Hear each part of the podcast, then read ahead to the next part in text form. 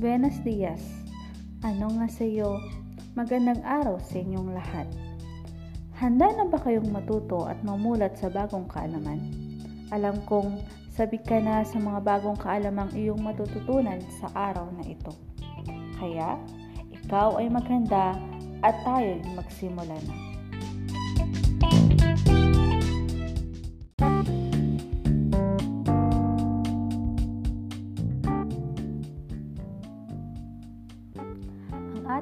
Paksa ay ang ponemang suprasegmental. Ano nga ba ang ponemang suprasegmental? Ito ay ang makabuluhang tunog.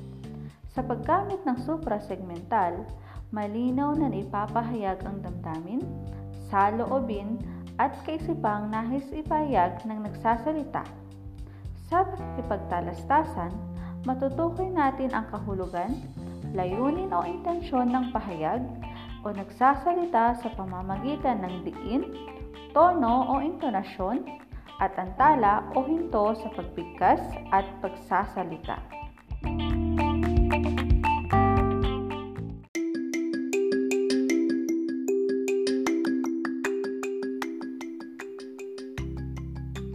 May tatlong uri ang ponemang suprasegmental. Una, ang diin. Ito ang lakas, bigat o bahagyang pagtaas ng tinig sa pagbigkas ng isang pantig ng salita.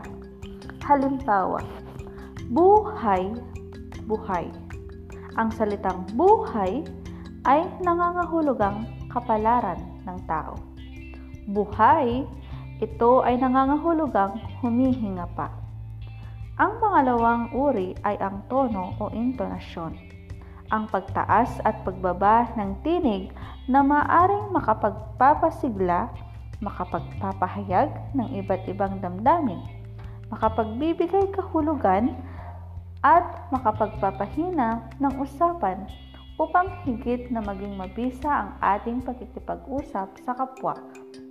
Maaaring gamitin ang bilang isa sa mababa, bilang dalawa sa katamtaman, at bilang tatlo sa mataas.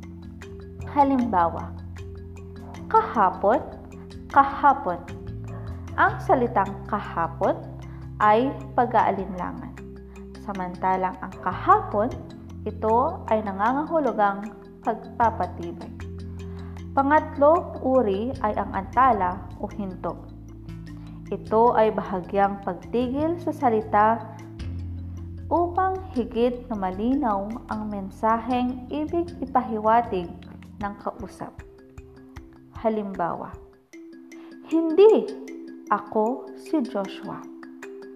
Ang pahayag ay nagbibigay ng kahulugan na ang nagsasalita ay si Joshua.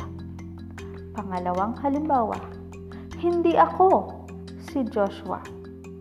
Ipinapahiwatig nito na ang kausap ay maaaring napagbintangan ng isang bagay na hindi ginawa. Pangatlong halimbawa, hindi ako si Joshua. Ito ay nagpapahayag na ang nagsasalita ay nagsasabing hindi nga siya si Joshua. Tandaan, sa pagkikipagtalastasan, mahalagang malaman natin ang tamang bigkas ng ating mga salitang binibitawan upang mas lalong maintindihan ng ating mga kausap.